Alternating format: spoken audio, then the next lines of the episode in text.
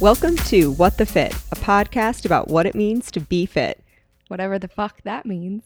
I'm your host, Christy Grody, and Kayla Hansman, aka Cincy Fit Foodie, aka my biggest What the Fit hype girl, all around fitness and nutrition guru, is back on for the fourth time now. I think it's a Yeah, yeah. yeah. Back on to guest co host, the intro of this episode. The intro is the time where I bring back past guests to catch up, run through our three questions before chatting with our main guest. My main guest coming up is not only insanely fit and owns an indoor cycling studio, but also has an incredibly inspirational survival story to share. So, Kayla, Woo. 1st We're- we're time. Rubio Studios. How's it feel? You were like, we can go upstairs and get settled, and all of a sudden, I'm like, oh god, here we go. There's no prep. No, we're ready. It feels amazing. I love. I mean, You're like- relaxed? yeah, I'm relaxed. We've got this blackberry hibiscus seltzer water going on. Yep, Kroger brand. Yeah, nice Delicious. comfy couch. Yeah, we're good. So, what's All been your favorite workout? Um, okay, so I've had a lot of favorite workouts. We'll get into a little bit more of that That's later. a great place to be. True. Yes. Yeah. Um, so a couple to pick from. I've been doing a lot more Pilates lately, so I've been having a lot of nice movement patterns going on with that. But over the past week, I would say my favorite was when I actually got to go out and work out with my mom. Oh yeah, So- that's special. Yeah, we. I mean, we used to go on more walks and bike rides together, and I don't know why. Like, we just haven't in a while. I, you'd think we'd have more time, but um. So last week I went over for dinner and just to hang out with her, and she was like, "Okay, well, I'll let you know. I'm going to the park at six, so you should come with me. Uh-huh. Otherwise, you don't have to." I was like, Six in the morning. No, six p.m. Okay. And I was like, I, "Well, I can't just let you go there by yourself. Like, wh- what? I came over here to hang out with you." Yeah. Yeah. Oh, Oh. so she's like, I have this thing planned. If you can join, great. If not, I'm going. Yeah. Sayonara. Yeah, yeah. Um, so I was like, okay, I'll go, but I think I had run already in the morning. So I was like, I don't know, mom. I like, you know, we'll see how I do with. She, wanted to do the steps in the Oh. park. She a week ago had decided that she was going to start doing it. She's like, I decided I needed to keep up with you, Oh. so I wanted to start running the steps. So we go over there, and it's Bicentennial Park in uh, Green Township over on the west side. Okay. and um, she had done like 10 rounds of these steps up and down all throughout. Uh-huh. and i was like okay let's let's do it. I'll go with you. So i was like we're gonna do more than 10 this week. Oh, pushing her. so we ended up do she's like okay i'll do 12 and then we finished. I was like let's go do one more. Yeah. so we did 13 and um it was just it was fun running around with her and like i i love running the steps. I found that like running it with new people too is really fun because Oh. everyone is so surprised at like they don't think they can do it and then i'm like i have been so big on breath lately and like Mm. just so co- like almost like feeling like that's all I'm doing is just telling people to breathe slower and Yeah. like keep going two more breaths. All right. Like Yeah. if you think about things in terms of like, okay, I just have to breathe two more times, then you can get through it. yeah. Um, And the steps too, I've noticed this with myself with running like uphill or doing Mhm. uphill sprints. Probably a couple years ago when I was boxing predominantly, we did a lot of hill sprints. And this Mhm. hill over by Xavier is like super steep. And I would notice like right before you take off to give a big breath out and then to like get going. It's almost like lifting. like it truly yeah, feels like yeah. like linking that movement with breath. Like it Mhm. was so much easier. I feel like it has to be similar if you're running up the steps. Like Yeah. you just got to focus on your breath. yeah. The breath is everything. Oh, so good. I've been like, obs- I've been down like a deep hole of looking into breath lately. And Mm. I have been loving Meriden's content on it. Yeah, I was just gonna say Um, Meriden. What's what's it? Meriden Wellbeing. Mhm. Is that what it is? Mind. What is it? Meriden Mindful. We should know this. Sheriff of Soundtown, can you please look this up? Look up Meriden's uh, handle for her her mindfulness practice, so we can call that out because she's great. She's also a past guest, so if you haven't listened to her episode, Meriden mental well being. Meriden Mental Wellbeing, Yeah, there it yeah. is. Yeah. Um, I thought that was one of my favorite episodes. It it came out right at the start of quarantine. It was Mhm. very applicable to the time. She's great So yeah, that was my favorite workout. Um, and then a, a lot of Pilates intermixed into Be- that because you're training. I'm You're training. you're training. That's so exciting. You've talked about that for a long time. hmm And I actually, it's kind of funny. I haven't really like said, I haven't really like announced it. Announced it right here. anything. What the fit exclusive. I have another exclusive. Are you gonna share it now? Or are you gonna wait? I'm gonna wait. Okay. I'm changing my name. No, I'm just joking. It's like your first name or Cincy Fit Foodies. No, I'm just joking. That's Oh staying. God, thank God. I thought about it, but I don't know what I would be. I think you need to stay Cincy Fit Foodie. Everyone knows you as I Cincy Fit I Foodie. know, I know, I know. I was just joking. I wanted to see your reaction. Oh well, surprise, surprise. Yeah. yeah. Okay. Well, what was great. your favorite workout? My favorite workout was not really a workout, but not exactly a workout, but I think that it can still work. And just to be clear, all of my favorite workouts for the last couple weeks and, and in my mind for the foreseeable future are with my strength coach and your boyfriend, Johnny Pasquale. But to kind of switch things up, I wanted to talk about the work I've been doing with Dr. Eric Nobby Oh, yeah. at the Form and Function Movement Lab. Okay. Yeah. So I had some shoulder pain creep up at the start of quarantine. And it was really interesting because my shoulders are an, are like one of my most flexible parts of my body. I have a lot of mobility. I swam, so I Mhm. feel like I hold a lot of strength there too. And I never had any issue, any It's your concern. favorite body part. It's my favorite body part and it's hurting me and it was hurting me my right side my right shoulder. And really like the biggest pain and discomfort that I get and it feels like it feels like tightness and it feels um like pulling almost and it comes up when I'm doing a lateral raise Mhm. or if I'm like holding out my arms laterally like in a warrior 2 for Oh, example. okay. Yeah. That's when it will like really creep up or like side planks really painful. okay. So, I mean, it had, I kind of dealt with it for months. When it first crept up, I'm like, it will go away. I need to stretch it out. It's because I'm sitting at my desk, it's whatever. And it just was not going away. And I think because I had never had pain there before, I was like, this can't, ha- I, I need to get rid of this. So I went, I went to see Eric. Now, this will be my third week working with him. And he's just incredible. Like, we, we go through a series of tests. He goes through a series of tests to like identify what the core problem is. Mm-hmm. Turns out the left side of my body is weaker and deficient, more deficient than the right side of my body. So the pain and discomfort is showing up on my right shoulder, primarily too due to a deficiency in my left hip. Crazy, right? Like, Yeah. who would know? Yeah. he tried we went through you know a series of exercises and he comes back to do the lat do this lateral raise with weight is it does it feel better does it feel worse after each exercise that we do and he uh-huh. like walks you through he's he's like teaching you and helping you discover as he's discovering Mhm. which is great like i love Yeah. that about being able to understand my own body Yeah. and so we went through a couple things. He's like, okay, now let's try to do some manual release. Like, let's get on the table. I'm going to rub, I'm going to work on it. We're going to use the gun. Went and did that. Went back to the test of the lateral raise. So much worse. And he's like, okay, so this tells us this is not something that we can rub away or that you can stretch away. Uh-huh. That would be the easy solution. I would know I would just need to come and like get some work done. He's like, this tells us like this is a strengthening, this is a strengthening problem we need to work on.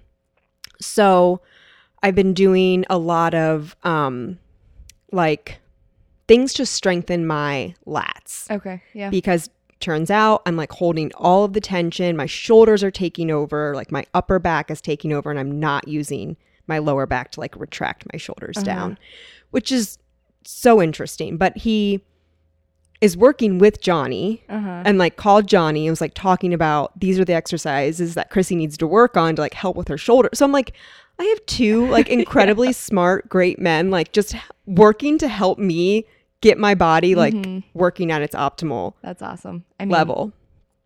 hats off to both of them. And yes. like I love this was probably over a month ago I went over and I was with working with both Eric and Taylor. uh huh. So Taylor's now on as a full-time staff at Form and Function Uh-huh. and she is a physical therapist and does a lot in, you know, obviously the prehab sense Mhm. of all right, how do we make these t- different types of movements functional? Mhm. And um, she also has her certification with um, prenatal and Ooh, nice. like pelvic pre and- floor stuff. Yeah. So oh, it's Fascinating. just the both of them. If you have, I don't even want to say if you have, like, even if you're a generally healthy person, go. Like, Oh, they will tell you things about Like- yourself that you had no idea. And if it's not a problem now, could potentially be a problem down the road if you don't start addressing some of the the weaknesses and Mhm. and he does such a great job too to be like everyone has them. yeah. Like this is not you're not doing No. something wrong, Wrong. or Mhm. you know the way that you're moving. Like this is how you are moving and Especially as you get down into like the unilateral stuff when Yeah. you're doing single side and yeah. So we're doing a lot of work like that. yeah. It was so we did this one exercise that to me was the most telling because I didn't even realize how much weaker my left side is than my right. So I was in like a sphinx pose um, with my arms just like out a little bit further from my body. And he put a yoga block in front of my hands. And he was like, okay, like keep everything, you know, lines me up. Like everything stay the same. Keep your core tight, keep your back tight. Don't rock. Nothing moves except like move your arm to touch the yoga block. hmm Really difficult. Like I'm, if I'm using my right hand, I'm like, oh, okay, that is hard. You know, you're like shaking. You can like barely get it. On my left side, I could I couldn't even like lift my arm up to like touch the yoga ball. He's like, all right, well, this is what we got to work on. I'm like, very clearly, this is what we have to work on. You're So I have- shaking and dripping in sweat. Right, right. so I have like not moving. not moving. so I have like a series of exercises that I work out on my own, plus the work I'm doing with Johnny that he's now incorporating all these things from Eric from Eric. And then I'm going to see I guess see Eric um Thursday. So I've gone like Nice. three weeks in a row. And he was great too. He was like, How much of an investment do you want to make in this? yeah, yeah. You know, you, we kind of know what this is. You can do a lot of this on your own. Do you want to come back to see me? How fast do you want to progress? I'm like, I just want to get this. I just want to like Right. get it over Yeah, with. Let's just do yeah, it. Let's just go full in. But I love that he gives you the options yeah. which is somewhat different, I think, than the traditional chiropractic experience where they're like, all right, got to come back, got to come back, got to come back. He's like, I don't want you to come back.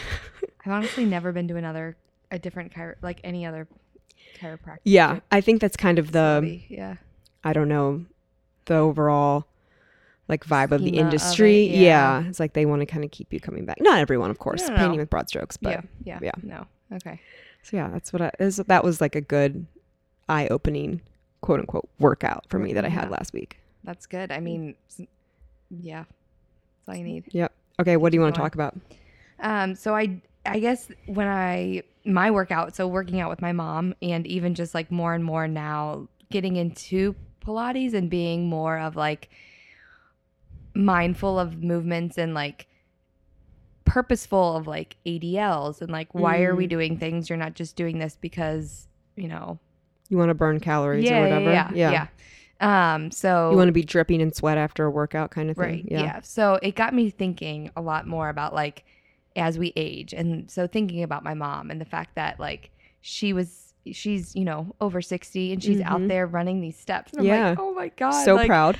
So, you know, just thinking about so much and like how fitness has evolved and how it can evolve with you and you know what happens to us as we age and how Mhm. we have to kind of adapt to. yeah, Yeah. how we can adapt to that and then also just like how preve- like how much it can be medicine in keeping us doing these things so Yeah. i know you had also put up this the dr Yep. rhonda patrick yes. story Yes. um Which on- basically was just toting about strength training mhm, and the recommend recommended um, daily activity level, and that they're like bet for. So the study is called "Recommended Physical Activity in All Cause and Cause Specific Mortality in U.S. Adults," and basically put out like what is the recommendation to decrease overall all cause mortality. So we're talking about like lifespan, mhm, yeah not like your overall how long are you going to live yeah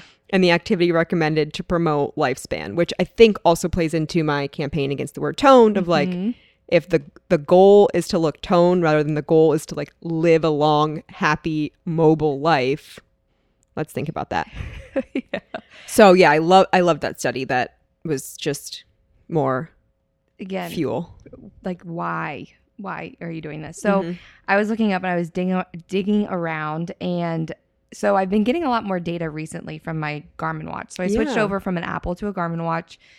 Um, if you were following along, I had like a really de- internal debate a couple months ago. Switched over to Garmin, and I've like absolutely loved it No because looking the back. data is.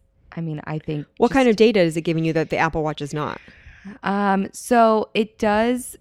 If I had like the, I don't have even the heart rate monitor, but if I, well, it has a heart rate monitor peripherally. Yeah, but not like a strap um, or anything. Mhm. Yeah. So it does a couple different things. Like it'll, it monitors quote unquote my body battery stress. It does sleep.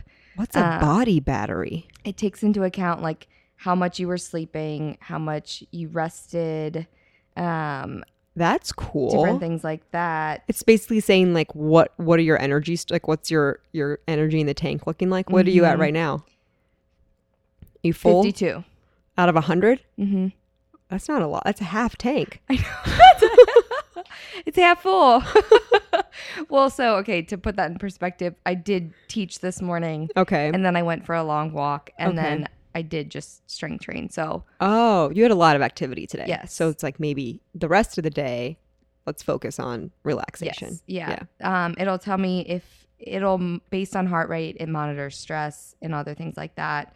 Steps, floors, respirations. Mm. Um, and then within the workouts, I really like the data that it gives in terms of like um, average heart rate, max heart Mhm. rate. It'll give me a chart on all of these things. Yeah. Garmin's actually right. Server maintenance is happening. They've been having a lot of issues this weekend. Oh, boy. So, anyways, but um, I also just love the data on VO2 max, and it'll Mm. give updates on that. So every couple of, I'm actually not sure the frequency of how often it'll remeasure my VO2 max. Um, How does it measure? so in particular, this Garmin in particular, I'm not really exactly sure. I think it does something with my heart rate. Mm, and, yeah, yeah. Um, with along with the respirations of that. Yeah. Well, probably to get like the true VO2 max, right? You need to do like the Oh, machine. Yeah, yeah. or This like the an test. estimate. Yeah, for sure. estimate. Yeah, which I still think people will kind of argue back and forth of, you know, it's not accurate or like calorie burn, whatever. But I still think it's a good marker. Marker, yeah. yeah, You just have to think it's trended data. And yeah. Don't know, live and breathe and die by it. You don't have to be dogmatic about No, the calorie count, but no. I would argue you don't have to be dogmatic about a calorie count really ever. No. Yeah. Um, but yeah, so it's been cool to see that since I started wearing it, my VO2 max has improved. It's gone up. oh, um, just by being like more purposeful about cardio workouts or sprints or whatever it is. Mhm, Um, mhm.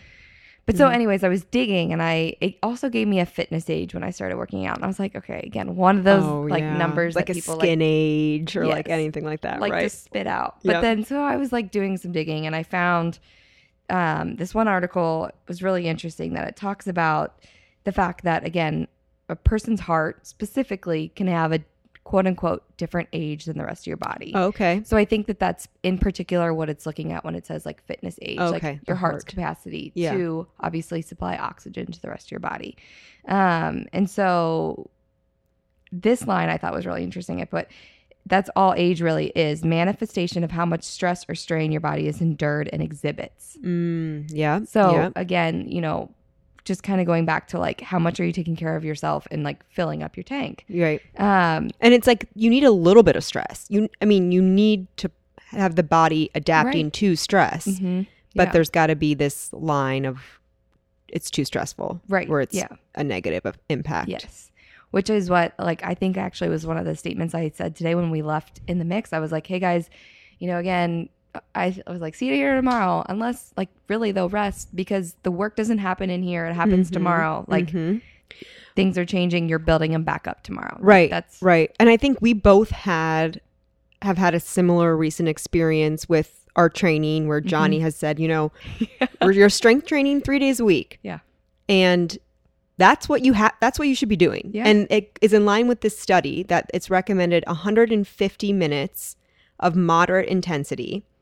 Okay, 150 minutes. How many like if you're doing an hour a day workout of moderate intensity, that's like 3 days hmm max. or 75 minutes of intense aerobic physical activity a week. hmm One class. One class. and like I would argue a system of strength class, a control, Yes. and in the mix, Yeah. a cl- like Yeah. those are very physically intense. hmm And that furthermore, like the strengthening activities, they're recommended two days, like strength training two Yeah. days a week. Yeah. And like that's what's recommended to up to Increase combat your lifespan. yeah increase your lifespan Yeah. and so when I, I was talking to johnny about this today i was like when i think about you know doing like five you know maybe average five group fitness classes a week at an hour hmm and like not feeling so great and now i'm like i have energy Yeah. Yeah. The- You, the high you were talking about after right the strength training is like, yeah.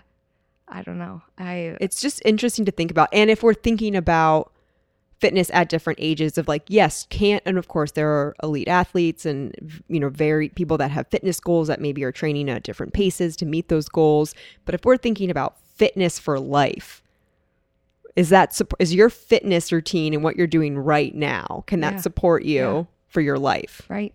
And that's why I loved um, when you were talking to Patrick about uh, 513 United and Yeah. when they're going to expand and Finley movements coming around. Like the, the concept of like him being like, you're going to come to us at all ages. And Mhm. like, right how, how are we going to be there for all of that? Right it's like, right and like yeah. I, I don't plan on there's not an end game to me working out Yeah, no, not at all. Um, so I this whole thing was interesting. It, then it goes through and it talks about how your lung health and mental speed peak around your mid twenties. ah fuck Beginning at age 30, your muscle strength and size start decreasing at about 3 to 8% per decade. and cardiovascular endurance dies off by about 1% a year. okay that's not bad No, 1% very small. And is that if you're not? Is that like if you're maintaining what you're doing, or if you're just not think- trying to like work harder? I think if you're not trying to work harder. Okay. Yeah. Um, and then yeah, it, it does start talking about like then once you hit 50, your brain, you know, again, kind of starts to shrink a little bit. Mhm. We start to shorten because again, our bodies are just resisting gravity. Yeah. Um, which was interesting when um in Pilates training this weekend, Nico, who I could I could just like talk Yeah. hours about Nico is phenomenal. Um, a little plug for fitness fitness physiques by Nico. He is so well versed in the human body and has been in the fitness industry for so so long. Yeah. He was doing um, fitness at Mercy Health for a while and has been a balanced body um, Like a master, master, trainer, for Yeah. 12, 13 years. Wow. Um, he was talking about the reformer and the fact that being on the Pilates reformer is trying to ex- exact trying to take us out of compression, which Yes. is just what day to day life. it feels so good when you get Mhm. off a reformer. yeah, because you're just essentially like taking away what gravity is, just keep pulling you down, Mhm. pulling you down, Mhm. and the fact that we don't live in extension as much as Yep. you know we really should. Um, so I thought that like it's just all full circle with that. Yeah.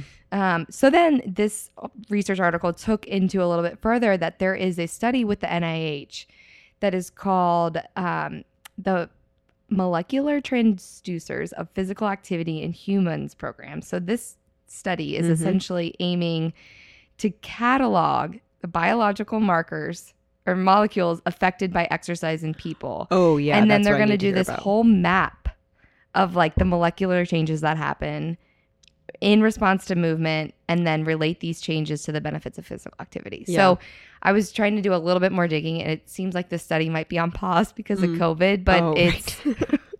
makes sense. yeah, it's supposed to end in 2023, so we'll be back when that Yeah. comes out. You're still going to be around. Yeah, for sure. We'll uh, we'll I'll report on it. but anyways, um it just I don't know. I know. I'm I just- I find it fascinating. It's great. It it I don't know. It just and maybe it's like some own like self validation of like oh all the time I've spent all the hours spent like yes I know it's good for me yes I know it Yeah. makes me feel it's good fun, it's social. it's- right yeah. but then to hear like oh wait this is actually contributing to my lifespan or Mhm. like contributing to my overall health in a way that's so beyond what I get out of like a one hour workout Mhm. in the moment Yeah, yeah, no, for sure. Yeah. Okay, well, my thing that I want to talk about is really related. So, I want to talk about what kind of activities you like to do outside of your structured workouts that help promote your overall fitness. And what got me thinking about this is that Mhm. I went disc golfing for the first time this past weekend with the sheriff of Soundtown, Brad Dubin. Um, and so yeah, so like disc golfing for those who don't know, it's like frisbee golf, right? You're trying Yeah. to like throw. I like that you called it disc golf. Is that what it's called? No, it is. Yeah. Yeah. Because you're using yeah. Because it's 'cause it's the- not. It looks like a frisbee, but, But it's, it's not. not. exactly a frisbee. They're smaller. But we went to Mount Airy Forest. It's a beautiful park. It was a beautiful day. Mhm. We're That's out like there- One of the top ranked courses. Yeah, that's what Johnny said. Yeah.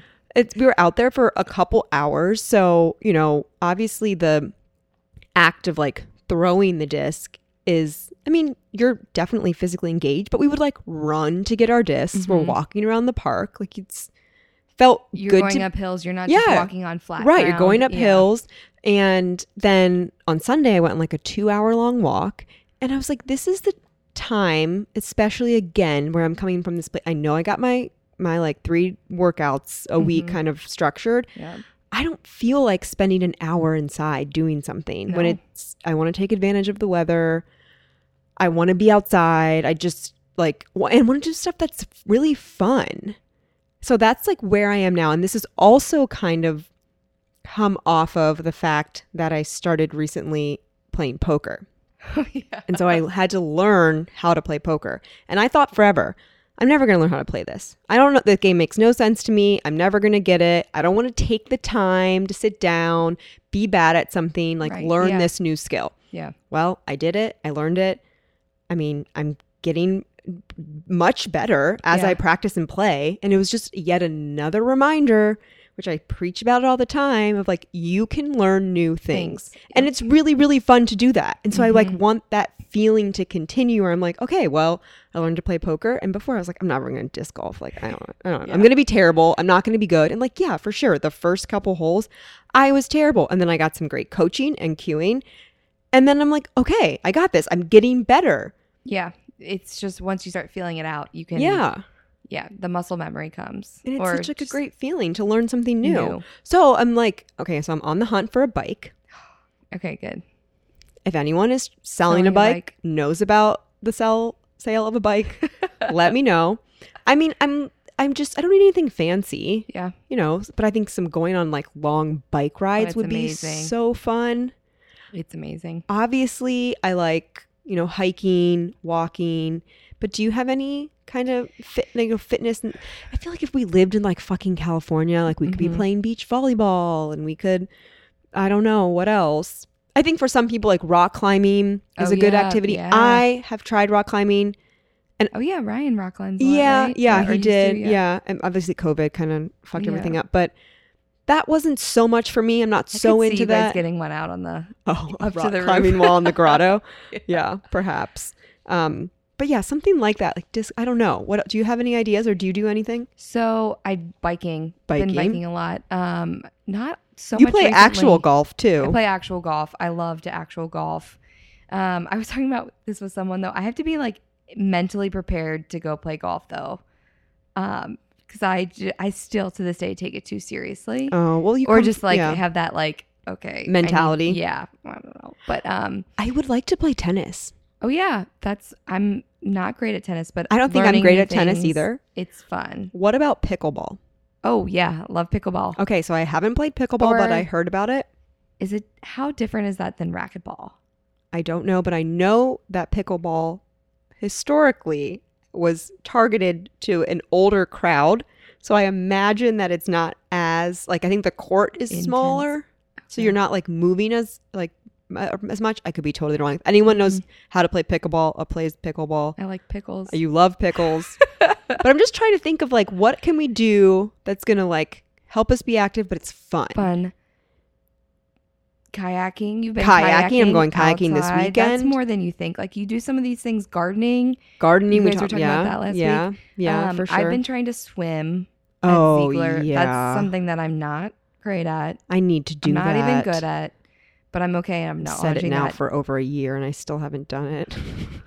I need to do it. we need. Yeah, come on, get it on the books. I know. Um, but yeah, no, there and so swimming, biking, golfing, uh, the Little Miami Trail is amazing. Starting down at like 50 West, going up through Terrace Park, Milford, Mm. Loveland, and then um, Johnny and I have a couple times we'll drive to Xenia, get off at Xenia Station, go to Yellow Springs. Ooh, that sounds so fun. Young's Dairy Farm has the best ice cream. Yep, okay. Pass through Yep, there. love that. Um, there's a brewery. I mean, there's a lot of good stuff up there. So Yeah. um, I know. I used to be, honestly, I used to be really against any kind of like organized sports situation. mhm. And I think I am still against it if it has to be a weekly commitment because I just don't want to add one more thing to the calendar. But now I would feel like I'd be more into picking up like, like, a team. Like, like- they're doing kickball at Ziegler. I know I don't like kickball, Yeah. but like picking up just a game to be like, okay, like Ryan loves to play spike ball. I've never played spike ball, but Mm. I would maybe try to do Is that. that with the, like the mini trampolines? Yeah. Okay. Huh. So, if anyone has any ideas, fitness activities, or just activities that help promote your fitness outside of workouts, that's how I would like to spend the other The days. Yeah. Yeah. I'm trying to think. Well, we'll think of some. Okay, wild card.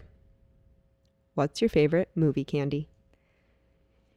Junior mints. Ew. uh, If I wanted toothpaste for my candy, then I would brush my teeth. Those are gross. I wish you could see my face. I love junior mints. You call love them- Junior we- Mints? my best friend and I used to like eat these. We used to go to the movies like all the time. We called them Junies. oh. Are you bringing God. the Junies? They're best frozen, in my opinion. Yes. And then I have a certain way that I eat them. How do you eat them? like I bite off the flat end and kind of. I didn't even know there was a flat end. yeah, they like a little, Oh, okay. and then get some of the minty part out, suck on it, and then eat it. Ew. the The colored ones are not as good. They tried to make some with like orange filling, not as good. Then they made some minis, also not as good. I just, Just don't like regular any mint Mints. flavored candy. Mm. Like even thin mints, like ugh, you can miss me. What about Andes? Yorks? no, gross, gross, gross. I hate all of those. Okay. It's all right. You're okay, what do you like? Uh, uh, Sour Patch Kids, okay, yeah. Either watermelon or regular. It's been that way since I was tell the difference? eight years old. Yeah, the watermelon has a different taste than the regular does for sure. And the, Oh, the water. Yeah, yeah. yeah. Oh, Yeah, yeah. those aren't as watermelon- sour. yeah, they're not a sour. You're right. Yeah, they're sweeter.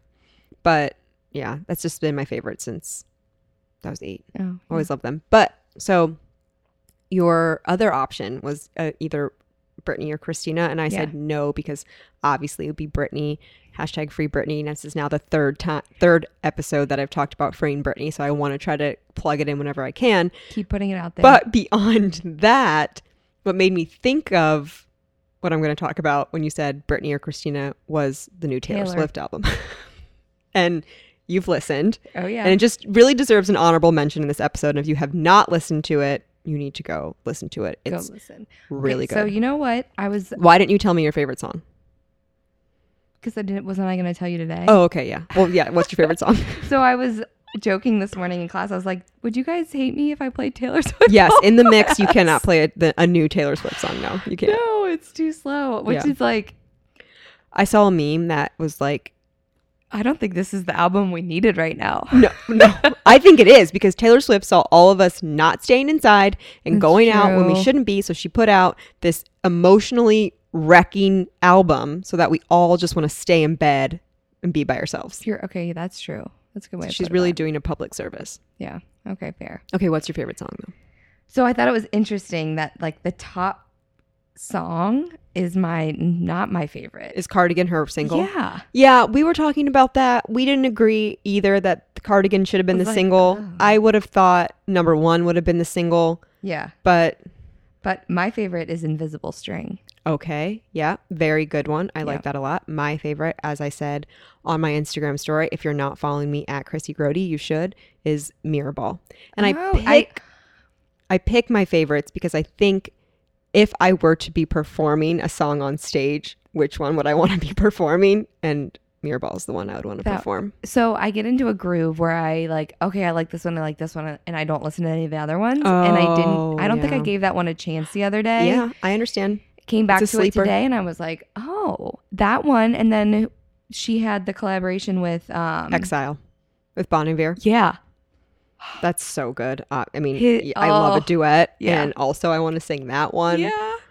No, I know him. Every time, like, I had to with most of her albums. I listened to it through once, listen through it through, listen to it through twice, and then it's like the third time because it only you only have to listen to Taylor Swift songs twice to know the whole song. yeah. it's like the third time it's coming through that I'm like, okay, now I can distinguish. Now I can pick out what I like and what I am not so into. Mm-hmm. Yeah, yeah. so no. just listen to them a couple I've times. also real quick been listening to Hamilton because Oh, I haven't seen it at I haven't all. seen it. So I've been listening to that a lot because then I want to watch it. That was the pro tip I got. Listen, listen, listen, listen. So you Mhm. know what's going on. Watch it once, watch it again with subtitles. Okay, that's a good. That's So that- good. And then keep watching it because you just keep missing things. Yeah. Or you keep getting things each time. Yeah, yeah, yeah. Okay, guys, grab your favorite movie candy, listen to Taylor Swift, let us know what candy you're eating and what your favorite song is. Thank you for coming back. Oh my gosh, thanks for having me, Chrissy. This was fun. My guest today is a true testament of strength, determination, and inspiration. At 13 years old, she fought for her life and survived a stabbing attack while out on a run just a half mile from her home. A passion for fitness and a passion for helping people feel mentally stronger and more confident led her to open an indoor cycling studio with her mom, where they've raised over $80,000 for local charities. Please welcome Casey Hilmer of Power Ride.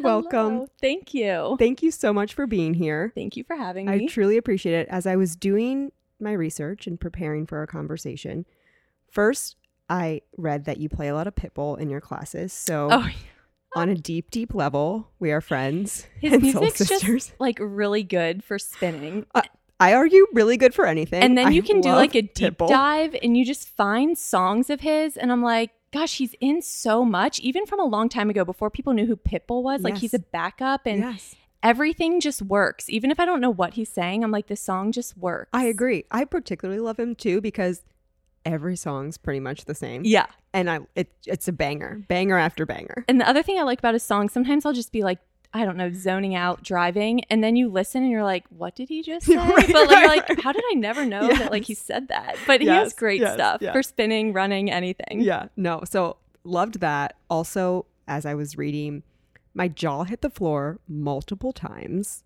reading your story.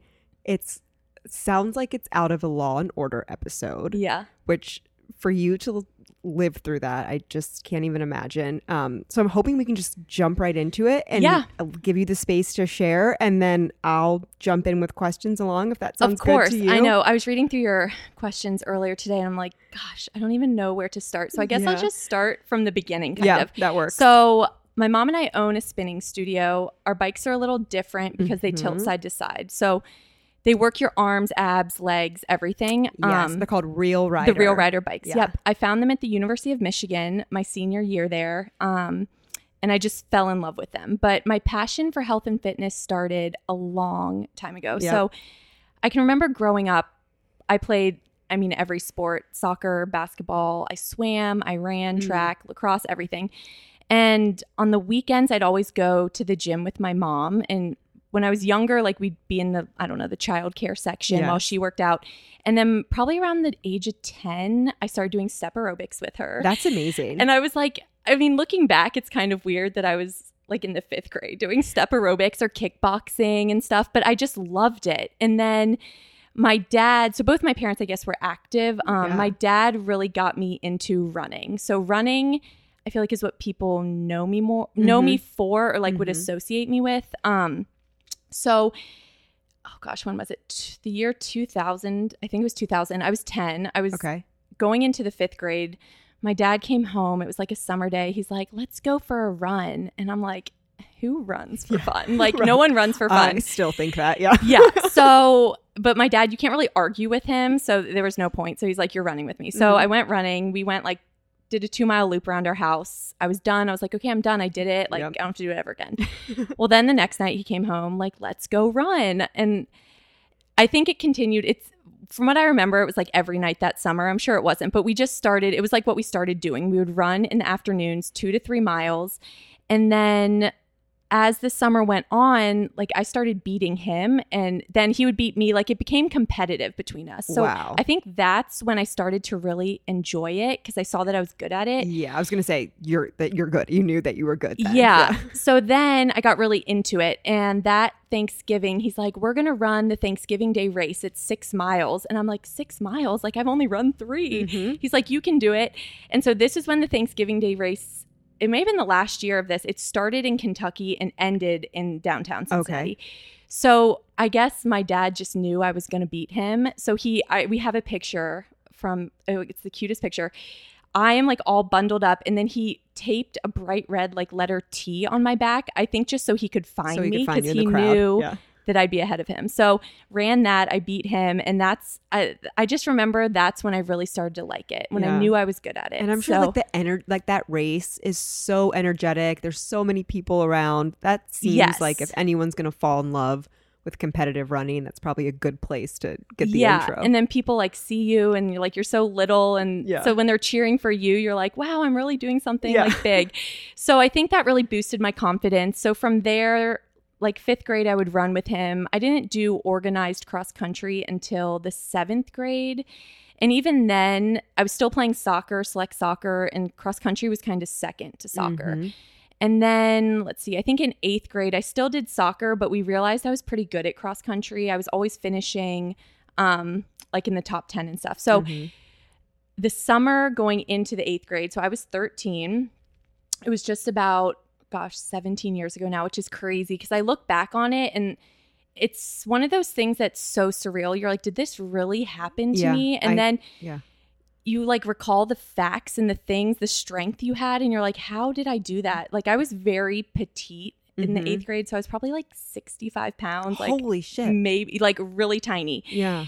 So it was July 13th, 2003. I um I remember like all the details of that day. I woke up, I went to the pool with my mom. I remember going to Kroger. We got chicken for dinner, watermelon. Like wow. it's weird the things you remember. Very specific. So I got home and I was like, Dad, you want to go run? I was training for like the cross country season coming up. And he's like, I'm so tired, but I'll bike with you. I'll bike behind you while you run like three miles. So that wasn't typical. Was it like normally he would run with? Sometimes he would bike with me. I'm trying to remember because after the attack, he would bike with me a lot more because I wasn't comfortable running alone. Yeah. Um, I can't really remember how frequent frequently he would or wouldn't bike with Yeah. me. But and like sometimes he would drive his car with me if it was late at night, um, and I needed lights on me. Like he was Yeah. just always he and my mom have. All, I mean, they're both my biggest supporters, but he just would do anything Yeah. for me to like go run. Yeah. So he's like, I'll bike. So we d- went out on, it's like a three mile loop. We had done the one we had done since I was 10 years old. Mhm. And at the very, the very last mile of the loop, there's probably like a half mile, fourth mile incline, like straight uphill. And then it makes a 90 degree turn. And from that turn, like you can see my house, you can see the mailbox, like it's a quarter mile. Right. So as we were going up the hill, I was just getting further and further in front of him. I think it's mm-hmm. just easier, I don't know, to run up a hill than bike up a Yeah. really steep hill. I can I can see that. Yeah. So I got to the top of the hill and I remember turning the corner and thinking, oh my gosh, I'm almost done. Like, all I want is water and that watermelon. Like, I, it was so hot, like, middle of July. So I'm like running home and I see this guy walking toward me. And then as he got closer, I was like, this is so weird. Like, how is he wearing pants and a sweatshirt? It is so hot right, Right. now. Of course, you're 13. Like, that's all that's going through my Right. head. Like, how is right. he wearing I mean, this? that's what would go through my mind too, right now. Yeah. And so then he got closer and I realized it was my neighbor. He rode the school bus with me. I didn't know his first name, but I knew his last name. He was older than me. So he always got on after he was 17, right? So you're Correct. 13, he's Yep, 17. He was yeah. 17. So um he got on like the next stop after us. So I always saw him get on. And so I realized he wasn't going to like get off the road to like go around get on around like a me. sidewalk? It was there our road, it doesn't have a sidewalk, but there's kind of like a little there's grass, Yeah. a grassy area. Yeah. So I was like, well, I'll just run around him. So I run off the road to get around him. He runs behind me, picks me up, How does he pick you up? kind of like um like you would pick like how like when you get married like a groom would pick up the bride you know Yes. like lay like you're like laying in his hands Yes. so I just start screaming, and then he puts his hand on my mouth. And the first thought I had was, "Where is he taking me? And I will never, will I ever see my family again?" And then he ran me just right into the woods, and it's crazy because like my parents still live on this street, and the woods weren't now where the woods were. It's like all like been developed, but uh-huh. We could not have been more than like five feet in because it wasn't a deep patch Yeah. but um so he runs me in the woods and he just drops me on the ground but he's behind me the whole time so i never like saw his face i knew he was just constantly behind me the next thing i know he pulls out a knife and my first intuition is grab the blade so i grabbed the blade with my left hand and i what still kind have of knife is it? it was like a switch blade a switch knife so they never found the knife um but i think the blade had to have been what's that like four or five inches long, probably 4 or five inches long. So I grab the blade. He ends up getting control of it, and like you know, you're being like stabbed. You don't feel anything. I You're was just- gonna say you so you don't feel anything. no, you're just kind of like fighting. I'm just fighting to get out of the situation, and I and I'm that's sure a blessing, right? yeah, I'm sure the whole incident, I mean, it had to have been less than five, like very quick, but it seems long, like while you're in it. So then the next, the last thing I remember, he's behind me. So I'm probably seated on the ground, like my butt's on the ground, and he's just like behind me. I don't know if he's kneeling. He puts his hand, so his left hand on my forehead, pulls my forehead back, and puts the knife right to my neck. And I remember thinking, if I don't get out of here now, I'm not getting out. So I looked and my right leg was like weirdly just straight out in front of me. So I flung it back over my head. I kicked him off of me. I ran out onto the street right as my dad had gotten to the top of the hill. So that's why it's like it couldn't have been a long period of time. So my dad throws his bike, he runs over, takes off his shirt. He's like, "You need to pre- hold this against your neck as tight as you can and don't let go." And I looked him in the eyes and I said, "Dad, I think I'm going to die. I love you." Cuz like I just thought like I have to get that out and it's just weird like that I would even think to say that, but I did and he looked at me and I'll never forget to this day like the way he looked at me and just how calm he was. He said, "Casey, no one's dying today." And he ran me so he picked me up again like Yeah. how my attacker had and Right. ran me to a neighbor's house, like put me on their porch, is like banging on the windows, call the police, call the police. So then the police came. I was able to identify my attacker. So they found So the him. The police come before like an ambulance comes. Yes, I think they got there before the ambulance. And so they came. I identified the attacker. They found him, I think, within like 30 minutes, which was good. And then I was taken to Bethesda North Hospital. When I was there, they said, like, you're not going to die. Like, you're going to live. You're going to be okay. And I think that really calmed me down. Right. Like as many people that can tell me I'm gonna live. Please Yes. Tell me. Yes. And so then later, they took me probably an hour or so later in an ambulance. I didn't need a helicopter, which was good, but they took me in an ambulance that could do surgery if it needed to, Mm. down to children's. And then I went into surgery that night. So this all happened at probably 6 p.m. on a Sunday night.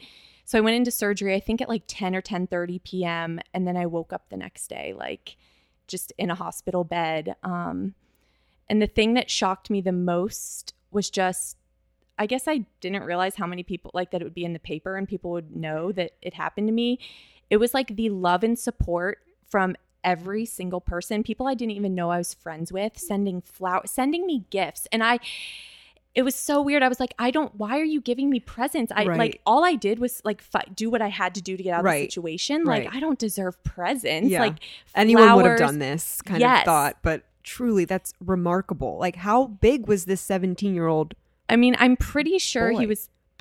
He had to have been well over 160 pounds and six feet or six. And like it's like incredible. thing. Yeah, and so from that day, I've always been very open about talking about it. I think because I was so proud of what I had done Fuck yeah. that I wanted to like tell the world. Like I wanted everyone to hear it. Um, and it was more just to comfort me at that point and to make myself feel brave and proud. Mm-hmm. So the first court hearing was seven, eight days after the attack. So I was in the hospital from a Monday, no Sunday to I got out Friday, and even that Friday. So, so I have four stab wounds. So one, Yeah. how um, many times did he? Four. So two are through my neck. So one went through behind my left ear and came out behind the right. The All other the way one, through? Yep. The other one went right. You can like see it when I swallow right through the center of my neck and missed my jugular by a millimeter and stopped at my spine. The other one right up my cheek, my right cheek. My dad said it was just like hanging on my collarbone when he saw me. And then the fourth one went in my right side through my lung diaphragm and then nicked my liver. So and the doctors told my parents like this is a miracle. Like as professionals we would never be able to like put a knife through someone the way that that went. She's so lucky that it didn't ex- like nothing exploded in her. It just went through. They said it had to have been so sharp to just go through so nicely and nothing bad happened so um so Nothing bad. i know well nothing you know like nothing yeah right. so You're the sitting here telling the story, so yeah. So they stitched up, I think two of them. The one on my side, they just let heal. So it looked like I had like a bullet wound. So I had to just wear like gauze on it until it closed up. Um, so the Friday they released me from the hospital, I was like, so can I go running tomorrow? And the doctors are like, Are you crazy? Like, Mhm. no. And even they're like, You need to wait at least a month. Mhm. So I waited and I did. I waited the month and then my dad and I we went to the track and we started running again. And I think for me, speaking out about it and running were my outlets. Like speaking Yeah. out made me feel brave and then the running was a physical like a way to detach emotion from all the emotional pain I went through. Yeah. Um So, like, well, if I could ask a few questions, Yeah, of course. I'm just like blown away. Which, like, now, you probably right. You you've you've told this story a bunch of times. yeah. As someone that's first hearing it, I'm like, just wow. S- while you were like, are you you have memories of like waiting for the police or the ambulance and all of that? Like, are you in? Do you feel pain? Do you feel anything? No, I don't remember even That after. I'm sure I must have been hooked up to morphine or something. Right, I don't ever remember having pain, even upon waking up. Um, Isn't that do. incre- incredible what the human body does to you? Yeah. They're like, we don't we don't want you to deal with this. This right. too much. Yeah. The thing I remember most, they there was a hole in my esophagus or something, so I wasn't allowed to eat or drink for three days. And all I wanted was it's weird the things you remember. Yeah. Spaghetti and Coke. And Yeah. I was like, can't I have water? They're like, you can have an ice chip, but you can't have anything. So I don't remember Were you just any like on a pain. feeding tube or something? I guess I have no Yeah, idea. yeah. Um, I don't remember the pain. I just remember the like. I just want to eat and drink something.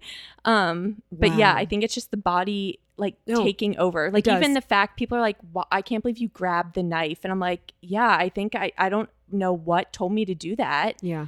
Um, my That- body just it just does stuff. Yeah. What was troubling this man, this young man? he had um i was just luckily i was not being stalked i was basically wrong place wrong time and he had just had a history of other issues and he had just gotten into a fight with his brother and left the house and unfortunately i was just the first person he came across That is also wild to me. Like there's some kind of there's something's not right yeah there. and then for you to just come across it. So when I, I was interesting to hear you talk about like the first thought is like, oh, so when can I go running? Like after you've just had Yep. these severe stab wounds. yeah I had a similar experience when my brother passed away a couple Yeah. years ago. And I remember like calling some friends. I actually had called Andy, who I had started the podcast with, and we were, so this was on a Sunday and we were set to record on Thursday. And I was like, yeah, I, I, I don't, I should have no problem being back by then. Like, I, like you were just like, yeah, like that's what I'll do. And like thinking like, no, you're not gonna do that. like, you're not. This is not gonna happen. But like in that moment, you're just like, yeah, this. It's just. I didn't recognize it at the time, but it was that first like stage of denial, and not Yeah. that denial that my brother didn't die. I never had that denial. It was the denial that my life is just going to be able to resume a normal course in a couple of days after this, yeah which sounds kind of similar to that. yeah and i think on my end too i was um i never like cried about what i went through or said like gosh how unfair that this happened to me. Instead it was like all that anger because i was angry. No one saw the anger on the outside but i was angry. I was kind of like yeah, I can imagine. how dare you do this to me? Yeah, so all of that for and for being so young, 13, I was just like in my head I thought, gosh, if I can come back and be the best runner and the best student and just show this Mm. person you messed with the wrong girl, Mhm. I felt like that was me winning. So I think Yeah. getting back to running was almost like showing him like, You oh, can't you stop can't me. stop me. Yeah. Exactly. yeah, yeah. So, um, and I think wh- that's why speaking out about it was so important too. So the first hearing was eight days after I the attack Holy shit! Because he was seven days. I think he was just a week shy of eighteen. So they're trying to bump him to adult court.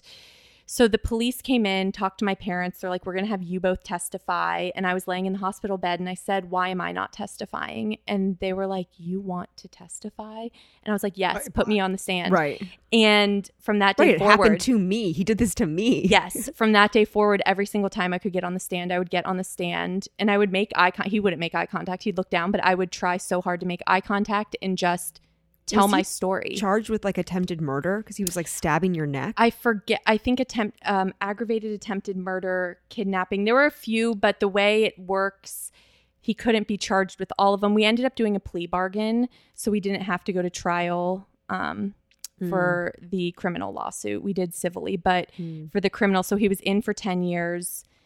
He got out in 2013. Oh wow. For five years, he was on a probation where there were certain rules he and things he had to uphold, and now he's just free, basically. Wow. Yeah. That seems kind of crazy too. Of like, was there no psych evaluation or? There were, yeah, Okay. he had those, um, but he had made comments like, "Oh, I guess the police said, why did you pick on her?" And he said she was small and I knew I could take her. So, trying to Mm. like say that it was like psychologically, I don't know, imbalanced. Right. He kind of blew Oh. that by some of his comments. But guess obviously, me, I know what you're saying. I just want to believe like you have to have something r- really mentally wrong with you to be able to do this. That Yeah. yeah, just like any person walking on the street is capable of doing that to someone. yeah. It's my own Yeah. naive, crazy. Um, so I can imagine, you know, as a physically fit young person, the road to recovery, while it might have taken some time, being young, like you got back to running in a month. Right. what So- I'm more interested in is like the mental. Yep. recovery. That was really hard. So, like I said, on the outside, I wanted everyone to think I was fine. So I got back to running. I had all my friends. I was a like straight A student. I did everything to make it appear like I was fine, Yeah. but mentally I was a mess. So the first night, and I don't think it really hit me until I got home from the hospital. I remember taking a shower the first night and my room was on the second floor and I made my mom like sit on the toilet in my bathroom while I showered because Oh, I was so scared. Oh yeah. And I couldn't be on the second floor of our house alone. Like if someone was on the first floor, I would freak out. Like they had to be on the second floor with me. I slept in my parents' bedroom. Like we took my mattress in there. I think until I was almost 16. And like I tried to hide that. It's like hard to hide it, especially when there's like stuff going like criminal trials and it's in the papers.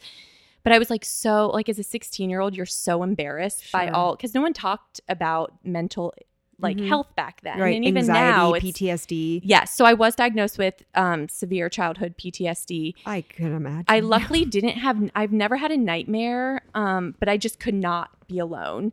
And even my mom remembers, I think it was one of her work anniversaries. They threw her a party at Jeff Ruby's. And I think it was just, so I have a younger sister. She's three Mhm. years younger. I think she and I were alone at home and I started freaking out. And my mom said her phone had 45 missed calls because I was, that's like what you're constantly just anxious, scared. Yeah. You think something's going to happen. So I started seeing a psychiatrist my freshman year of high school. So we waited a year. The doctors told my parents just wait and see what she needs. Yeah. So I saw her, I mean, sometimes up to three times a week. Yeah. And I was able to go off to college and be totally fine. Yeah. Um, What did some of that like practice and therapy look like? Like how? What? what do they do to help you? we just like literally talked. I was Yeah. never medicated. We just talked. And I don't even remember the things we talked about because I think I thought sometimes, like, this is so silly. Why am I doing this? But at the same time, I would do anything because I wanted to be normal and I Mhm. didn't want to always be scared or people to be like, oh, she can't be alone. She can't stay Mhm. home. She has to have a babysitter at like Mhm. 16 because she can't be at home alone. She's Yeah. so scared. Um, so I don't really even remember. I think we just would talk like literally just talk about my day and then if something came up it'd be like well how did that make you feel or why did you do that But Which is also just truly incredible. The power of talking to someone. Yes. What th- that can do for the healing process. yes Yeah. That's nuts. Um, what else did I want to ask you? Oh, does it does any do you have any like anxiety manifest now? Or does anything come up for you now? not really a few years ago I haven't stayed at my parents' house alone. Years ago, I stayed there alone one night, and something about just they're they're still in the same area. Yeah. The other people are still where they are. He doesn't live with them. He lives um around like down the road. Like I've seen him at Kroger a few times. Like okay, run that's into him. fucked. Yeah. So I still sometimes like I just remember a few years ago at their house I stayed there overnight and I don't even think the dog we had two dogs. Maybe I brought the dogs in their bedroom with me and like turned on the alarm and then I think I took a knife in their bedroom Mhm. and I'm like this is so irrational. But also understandable. Yeah. You were dragged off a road and stabbed. Yeah, but I like now, like I moved out, like I have a house. I mean, Yeah. now I have a fiance and we live together, but I was fine, like even at my house alone. It's more just like that house, that Yeah. area. Um, I think sometimes if I notice someone approaching me, more a man, Mm-hmm. like in a parking lot or like staring at me weird, my heart will race a little, Mhm. but Mm-hmm. I'm so much better than Yeah. I ever was. That's nuts. So you go off to college. Yep. So I went off to college. So I went to the University of Michigan and I kind of thought, well, maybe I'll go into medicine because this, like, doctors helped me so much. And I Mhm. loved just the talk therapy with my psychiatrist. I'm like, well, this seems like a nice job. Like, she works out of her house and Yeah. just goes to the basement and chats with people all day. right, right. So I majored in psychology and then I took all the pre med prerequisites um, to go to medical school.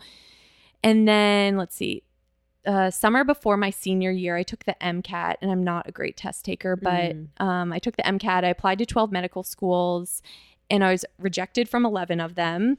And then I was on the wait list at UC, and I met with I think the president of the medical school, and he's like, "Just take the MCAT again, and you'll get in." And I was like, "That sounds awful. Like I don't want to do that. I Yeah. don't want to do this again." So I didn't get in, and I almost was like relieved. I felt like, yeah, this isn't what I wanted to do. But I think sometimes you put yourself on a path, and like medicine, it's like, well, there's always jobs in medicine, and that's such a Right. lucrative path. Like, right. It kind of feels like the safe. safe option. Bet, yeah. exactly. And I'm the type of person who I'll just keep working toward a goal. Like, I Mhm. kind of feel bad just being like, oh no, that's not what I want to do. Right. It's like you start something, and And- even if you get to a point where you're like, actually, I realize this isn't it, you still feel the need to keep going. As like a Yes. pro- something to prove to yourself. Yes. So Yeah. them rejecting me like took so much weight off my shoulders. So then I was kind of like, what am I going to do? I love psychology. Every psych class I took in college, I loved. So I thought like, well, maybe I'll get a PhD or something in psychology. So I reached out to some professors at UC. Mhm. I just like got on Google and like reached out like, "Hey, do you have any like lab opportunities I can come help in a lab?" Yeah. Um, and someone did say like, "Yes, we need help in this lab." So I went and did that for it was probably 2 or 3 months.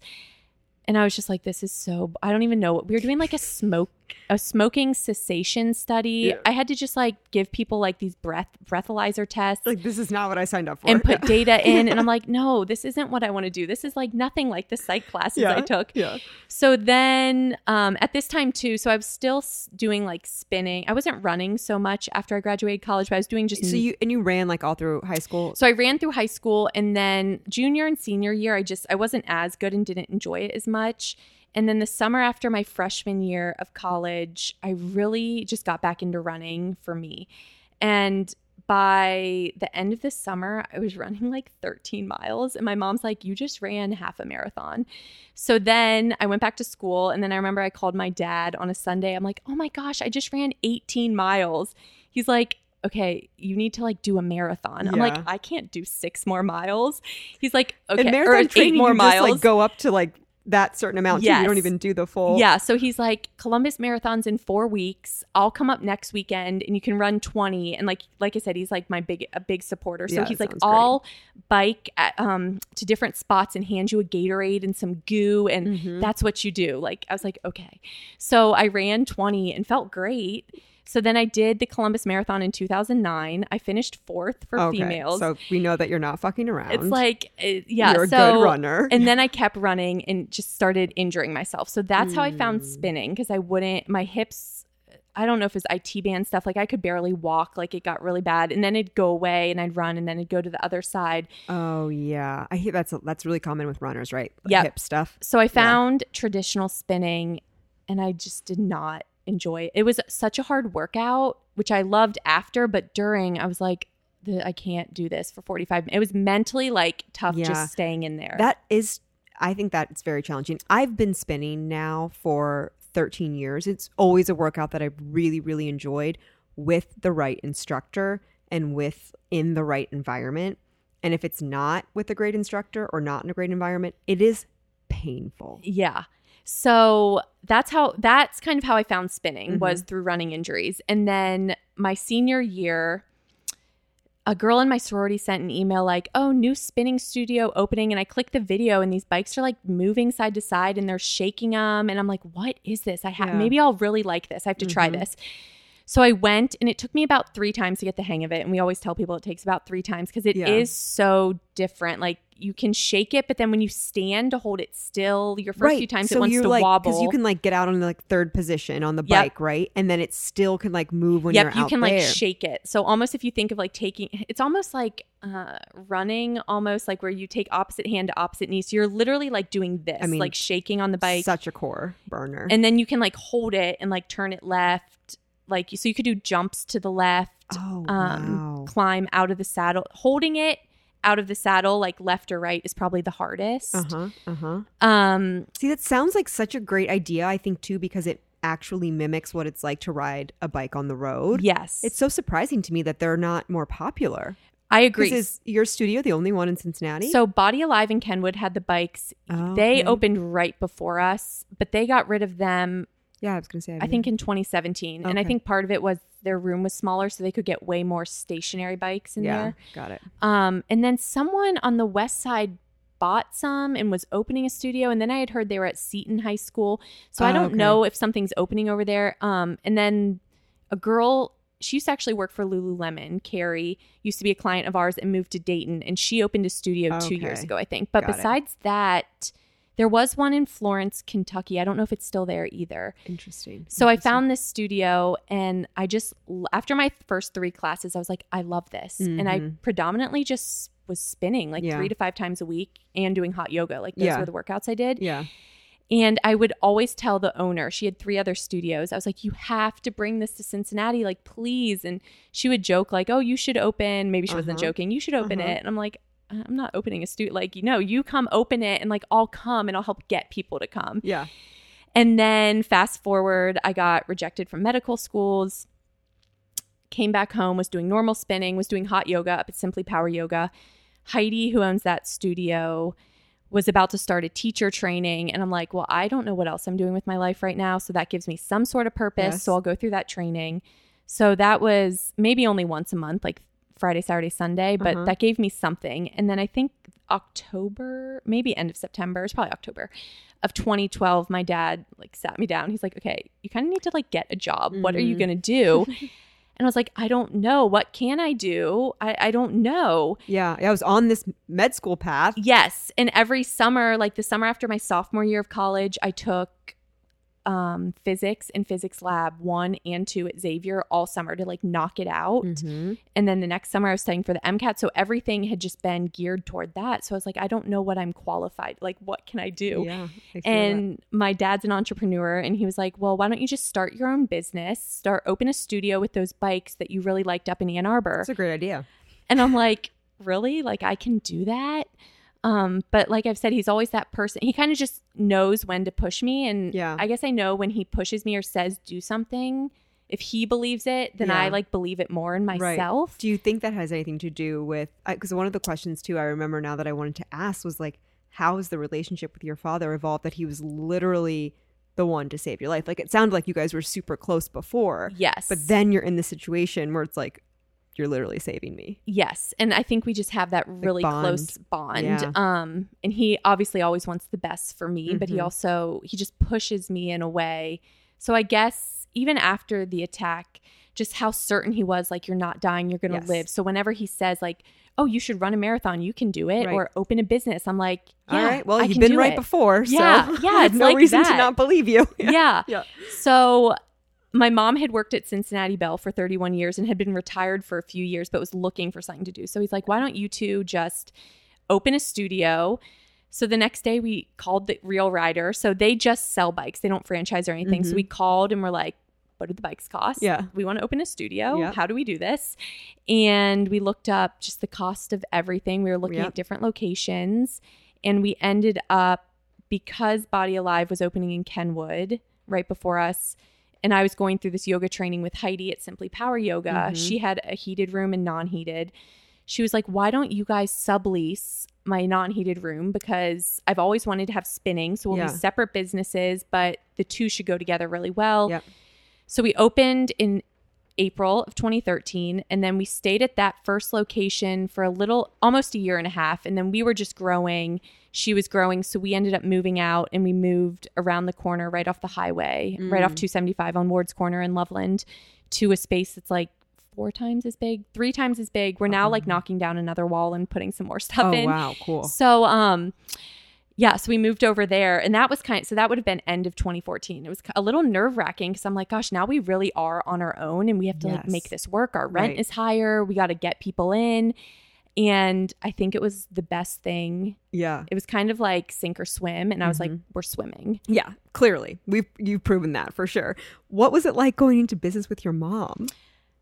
It's actually really good. We get along really Yeah. well. Um, and we both have different, she's more behind the scenes and she's great at connecting people. People will Mm. walk in the door and they'll just have a last name and she'll be like, Do you know so and so? Because I used to work with so like Oh, nine out yes, of the 10 right, people who right. come in, she knows somehow Yes. knows them.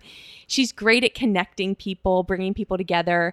And then I'm more the face and Yeah. teach. And then we have, I think, 10 other instructors now. So I'll train the instructors okay. and do the schedule and Got stuff it. like that. Did you feel you had like a natural knack for running? Also, just for listeners, we have a gnarly storm coming in. So if you hear any background noise, it's just the massive raindrops hitting the windows. But did you feel you had like a natural knack for running a business or running a fitness studio? The learning curve? There's definitely a learning curve. Yeah. Um, because I was 23 when we opened, which again at 23 I felt like, oh, that's not that young, but it's really young. I'm 30 really now, young. so Yeah. looking back, 23 is so young. But it's also kind of great because like you don't have as much fear of I like you don't know what you don't know. One, I So, 100 do it. percent agree. Because I remember when my dad said, "Oh, the fitness, you should open a studio."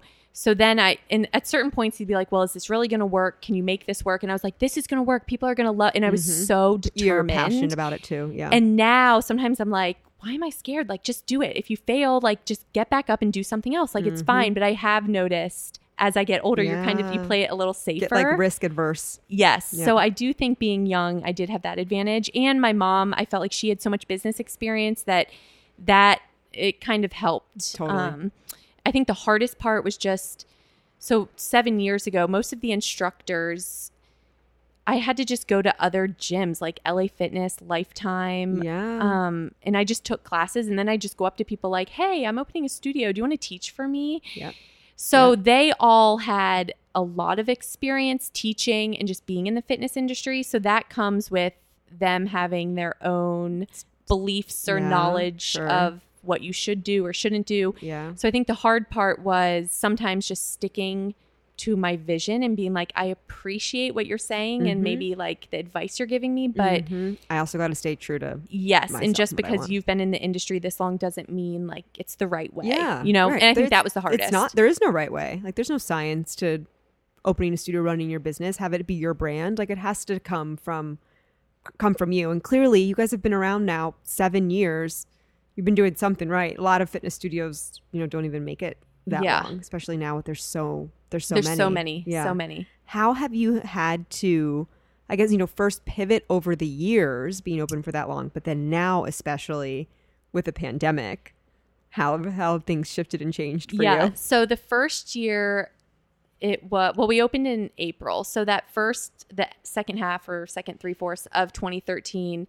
You know, my mom and I kind of opened, and I thought, well, these bikes are so cool. Everyone's going to come. Yeah. So right. you're very naive. Right. And that was not the case. Like there were many classes, no one would show up. And I'm like, oh my gosh, how do we get people here? And it was kind of before I think Instagram was around, but most people Yeah. were on Facebook. Yeah. Like I remember us taking flyers to local stores, like, will you hang Yeah. this? We're like opening Yeah. a studio.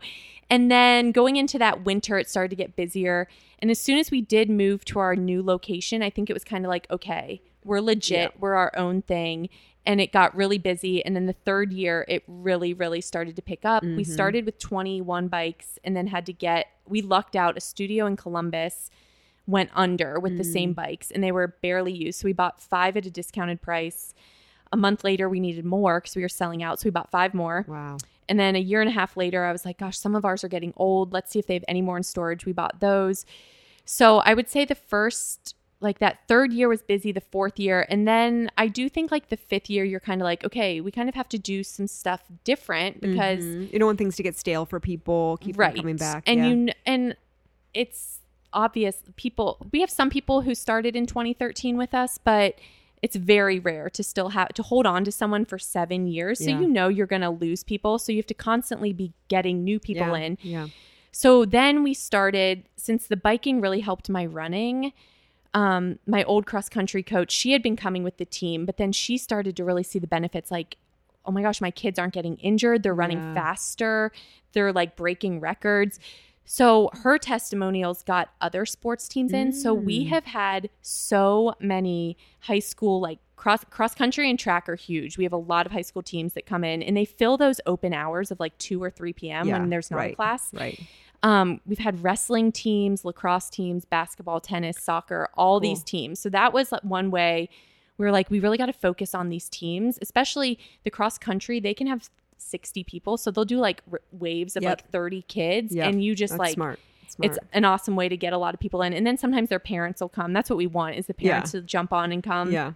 Um, and we started reaching out. There's a whole business park across the street from us. So we started reaching out to businesses like, hey, do you want to do a team building class Mhm. with your group?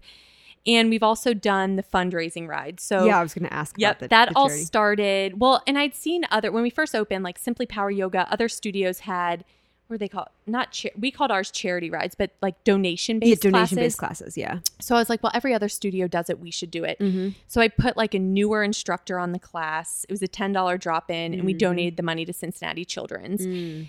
And we had it every week in the beginning, and they did okay, but they weren't great. Yeah. So going into the second year, I was like, we could make these so much better if we just do a special class and let's make it a twenty dollar minimum donation. Um, so I think the first one was for Cincinnati Children's, but then we started to have clients come to us like, "Hey, I support. I do these ri- bike rides for JDRF. Could I Yeah. host a ride?" So then every month until we got to like COVID and everything, Mhm. we were having fundraising rides where it'd be a twenty dollar minimum donation. One hundred percent of the proceeds go to the cause, Yeah. and we do them for local like families, organizations, Yeah, charities, and bigger ones like JDRF, American Heart Association. Yeah.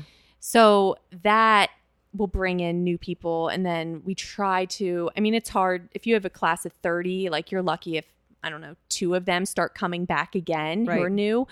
But if they tell someone Yeah, who tells someone, and I think my mom and I, we didn't, we're not from Loveland. So I think by doing the charity rides, it really just gave Power Ride and our names Yeah. just a positive yeah. um, Right. You're do- doing something for the community Yeah. for sure. Did you get on ClassPass or anything when that Yes, we did. Okay. we were supposed to do ClassPass years ago. They were supposed to open here, and then they kind of, I think, stopped Yeah. growing. And then they came, they rejoined a few years ago, and we're on it. I have not redone it since COVID. Yeah. Um, and we have some people who come, but again, converting those people to actual clients. Right. I heard the rate is not high. Yeah, but then again, it is nice if they're filling a spot and you get like a decent little yeah. check it wasn't every gonna month. it wasn't gonna be there anyway. exactly. Yeah. Yeah. So how did when yeah Yeah. so COVID then hit. when the pandemic hit, it's crazy how fast everything happened too. I remember leading up, we have a client who I think she works at Children. She's a nurse. She's like, "Are you going to close?" I'm like, "What are you talking about? What, are Right. we, what do you mean? Of Are we going to close?" not. Yeah. And then that Monday, we got word we had to shut down, so we closed. And I was naive and thought this is only going to be two weeks, so I didn't really think do. most people did. Yeah. Yeah, I didn't really do anything at first. Um, leading up to it too. So we were mostly cycling, but we also a few days a week had classes I called off the bike. So Mm. they weren't on the bike; they were like total body classes, light weights, balls, bands, Yeah. just high rep, like burnout. Yeah. So one of my instructors was sent me a text. She's like, I just downloaded the Peloton app and I did a strength class and like it was not good. Like you need to stream your classes. Mhm. And I was like, do I though? Like everyone's doing everything free. I don't know that am I just going to be doing it to a few people? I don't know. Mhm. So then I thought, why not? Just do it. So I think a week after we shut down, I just went live on Facebook Yeah. and I was like, okay, we're going to do like a 30 minute upper body workout. And people were like, that was awesome. I love that. So then I was like, do you guys want to do this again? And people were like, yeah, do it again. So I just started doing it every day at 9:30. I Mhm. would just do either light weights or bands or we do like jump rope and plyometrics Right. and right. people were commenting who have never even come to the studio and they're like Were you offering it for free? for free yes Mhm. at first so that was kind of it gave me something to do Yep. so once we were it was probably the first week of april so let's say two and a half weeks into the quarantine mm-hmm. i realized this is going to last longer than we think and i'd seen some other studios renting out their bikes Oh. but our bikes are 250 pounds so they're and most bikes Oh. most spin bikes are I think like 50 to 65. right. I've like moved spin bikes around and it's Yes. not terrible. So the girl in Dayton who's come to the studio, I saw she rented hers out pretty early. I think a week into quarantine because I even thought like, what is she doing? We're gonna open next yeah, week. that's gonna be a pain in the ass. Yep. So I reached out to her. I'm like, okay, Carrie, how'd you do it? Did Yeah. you deliver bikes? Did people pick them up? So she kind of told me. So then I reached out to our attorney. I was like, do I need, what do I need Mm, Yeah. on that end? And I was talking to my mom. I'm like, I think we should do this because it's going to cover the rent and other Yeah. stuff. Right. So I sent an email out and we rented out all 32 of our bikes. I mean, I think that is a fantastic idea. I knew that CrossFit gyms were like renting out barbells and like heavyweights. Like that's exactly what people wanted to do. I'm sure people would gladly pay the rental fee to be like, I need to move. I can't Yes. leave my house. yes. So my fiance and one of our instructors and I delivered all of them. We got we rented a U-Haul truck. It took I was, thought it would take 4 hours to deliver them. It took like 30 minutes per bike. So the one day we delivered some on a Sunday and then 20 on a Monday Oh. For like 10 and a half hours. We were exhausted. Mhm. But we moved them all. So then the classes went live over Zoom, but I recorded them too so that they could do them basically whenever Yeah, they wanted. Right. Exactly. Kind of like a Peloton situation. Yes. Yeah. So the hardest learning, like I was saying earlier, was the sound was Mhm. atrocious on Zoom. I'm aware of a lot of so people we sound spoke to atrocious people, yes, Zoom. all over the country, and figured out like what we needed. We bought like new mixers and stuff, and attached everything to the laptop, and then got um, what did we get? Like a little video cam. So we perfected it Yeah. after like a a week or two now. weeks. Yep. And we got it working. So then I was like, gosh, I mean, I want to get out of quarantine, but also it just took us so long to do all this. I can't imagine going and picking up all these bikes. Yeah. So we started doing the virtual. Cl- we would do them the cycling classes twice a day, and then I did my strength ones at nine thirty, like five days a week, I think. And then come mid May, we started charging for the strength ones, just ten dollars a class, Mhm, or mhm, we did ninety nine a month unlimited. Now we just cut it to forty five a month Mhm. just to get some more people on there. mhm, mhm. And that again is through Zoom, and then we record it. So some people will sign up and then send me an email like, "Hey, I can't make it live. Yeah. Just send me the recording." Yeah, yeah, that's good. So June 1st, when we were allowed to reopen, we can only really fit 15 bikes Yeah, in gonna- our studio six feet apart. Yeah. So we went back with 15 and kept 20, 20 plus rented. Yeah. So right now we still have, and the rentals are every month. Mhm. So I just emailed everyone today, like, I need to know if you want it for August. So I think we still have 20 or 22 bikes out rented. So every class, every class that happens in studio, we also have a huge TV to the side of the instructor bike and then a video camera on them. Oh yeah. so it's you're also recorded. So the instructor, and what's fun, I mean, I love teaching a lot like in person, but the Zoom was kind of really fun because we had our instructor bike. One of our clients had a huge 50 inch extra TV screen he brought in. So we put that right in front of the instructor bike. And everyone would turn their cameras on so you Oh, could see their faces. So Yeah. during class, I'd be like, all right, we're going to sprint. You want to, I'd be like, you, like Zane or whatever, Yeah, up yeah. or down. And I'd like give like thumbs up or thumb down. And I'd be like, he wants it up We're going up. So Yeah. you could still interact with them. Yes. Yes. And yes. like it call out names and all that. Yes. And like you could call someone out and like see them smile or Yep. laugh when you cracked a joke. Yep. So yep. it was really cool. So then readjusting to having people in studio and on screen, it was hard because you're like, gosh, who do I pay attention to? And I don't Uh-huh. want someone thinking I'm not paying attention to Yeah, them Yeah, you got to do both. or the yeah. experience being different. So we just keep adjusting. yeah, that's the key, right? You got to keep pivoting. So you are doing classes in studio now. Yes. So all of the cycle ones, we have 15 bikes in studio. So those are in studio and then also just recorded. Yeah. And so sometimes nowadays you'll see maybe two or three people virtual. A lot of them do it. I think they just do the recordings Yeah. when they want. right because it's so nice to be able to just work out whenever you want. That's yes. a big takeaway. And since I've we had. now are having three to four classes a day as opposed to one or two, they just se- Yeah. spread out. Like the 20 of them will spread out through those classes. And then all the strength ones we've continued doing four days a week, but those we've kept totally virtual. yeah, It just has been working. And I have people, friends like in Chicago and Seattle doing them. And yeah, that's. I'm kind of it. like, it's, it's sometimes it's kind of nice to just walk in 10 minutes before and turn a screen on and do it. Like I love being around people, but it's almost easier sometimes. Yeah, no, I hear that. How? Um, what are you doing for a workout now? Like for for your own self, what does your fitness routine look like? I've been running a lot more, which is Oh, good. yeah. Not as much. I feel like the last month I've kind of felt like a little tired with it. I think the heat though, I don't do well. It's so hot. Yeah, I I get I get so tired like walking Yes.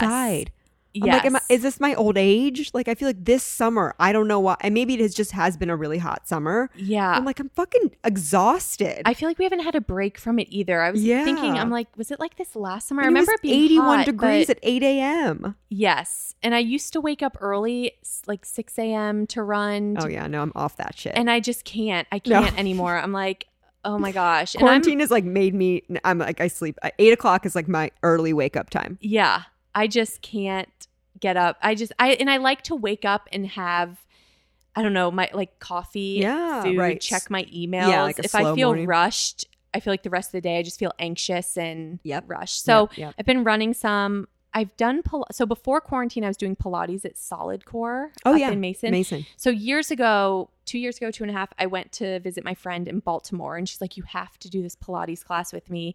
So we went down to Annapolis and did it, and I was like, "Wow, that was so hard."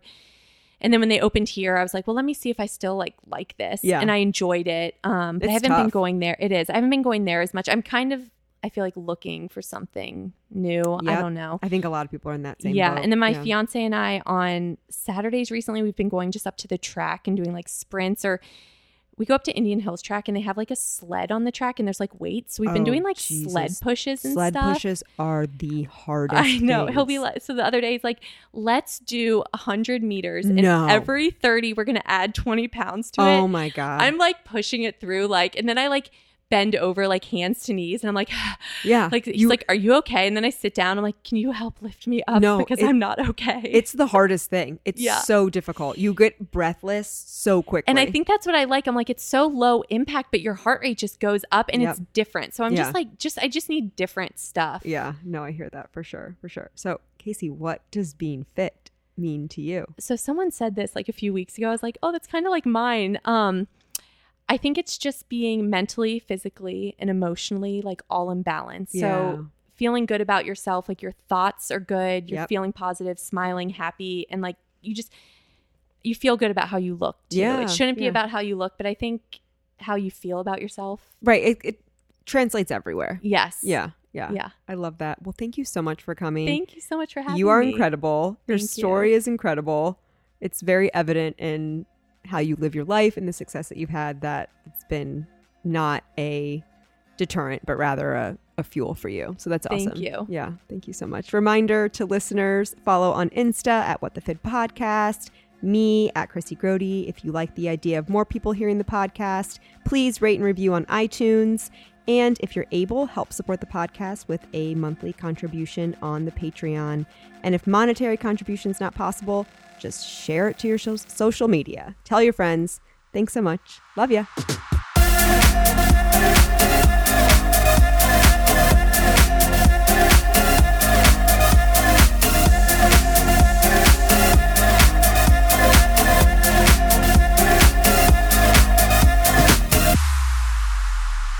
Thanks we- so much.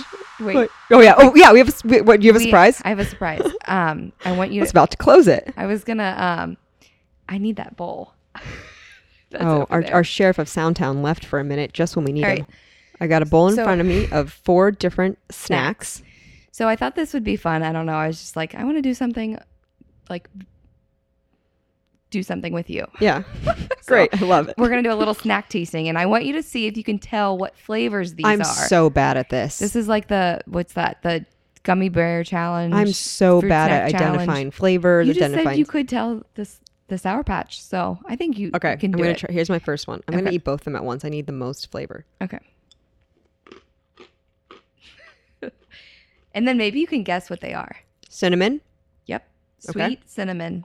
Okay. Do you like it? Yeah, like it reminds me of cinnamon toast crunch. Oh, okay. Okay, apologies to for chewing in anyone's ear during this. Okay, here I'm going to the second one.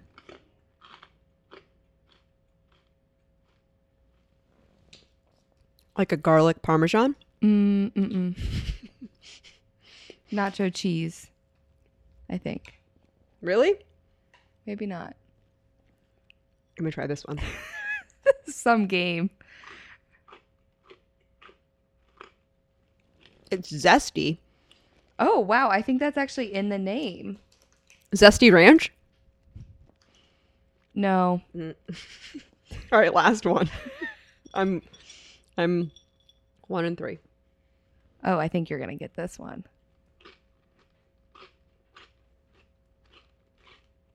Sriracha. Jalapeno popper. Okay. What was the second one I ate? It was the bean looking thing too. Yeah. Um, Oh, that's a spicy. that one. A jalapeno popper. Yeah. So um, I think the second one you had was uh, nacho cheese. There, there was Weird. also dill pickle. Weird. Okay. I'm gonna eat more of those after this. Yeah. So these were these are my new favorite snacks. They are broad beans, aka fava beans. Oh, I love I love those. Yeah. And these are the bada bean, bada boom snacks. Ooh, yum. Um, so the sweet cinnamon, and then you had the nacho cheese, Mhm. and then you had jalapeno popper, and then you also had Chex Mix dill pickle. Wow. So, anyways, so natural, all Uh-huh. the flavors. I love them. And thank you for bringing those to me.